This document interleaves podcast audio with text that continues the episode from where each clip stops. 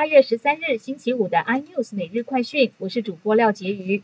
台股今天在电金船齐杀之下，投资人卖压出笼，指数开低走低，中场下跌两百三十七点，收在一万六千九百八十二点，失守万七大关。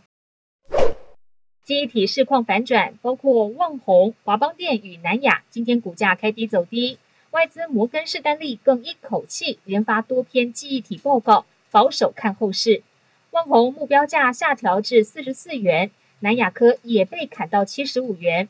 大摩指出，虽然记忆体价格持续向上，但供应已赶上需求，而且景气已达高峰，低润报价恐怕在第三季触顶，明年走跌。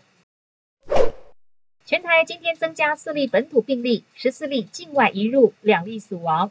本土病例，台北、高雄各两例。第六轮疫苗接种，换国产疫苗高端接力。意愿登记在本日中午十二点已经截止，总计有一百一十三万人选择高端，最后应该有九十几万人符合资格。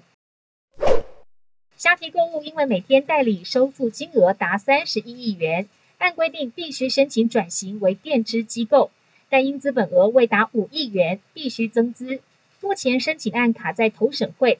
金管会表示，如果今天以前虾皮无法完成申请电支执照，按现行法规，恐怕遭到废止经营许可。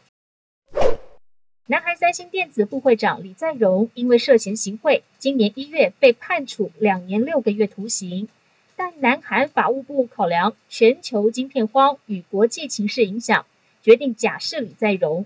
今天上午十点钟，李在镕步出首尔看守所。更多新闻内容，请锁定 iNews 财经最正晚报，或上 YouTube 搜寻三立 iNews。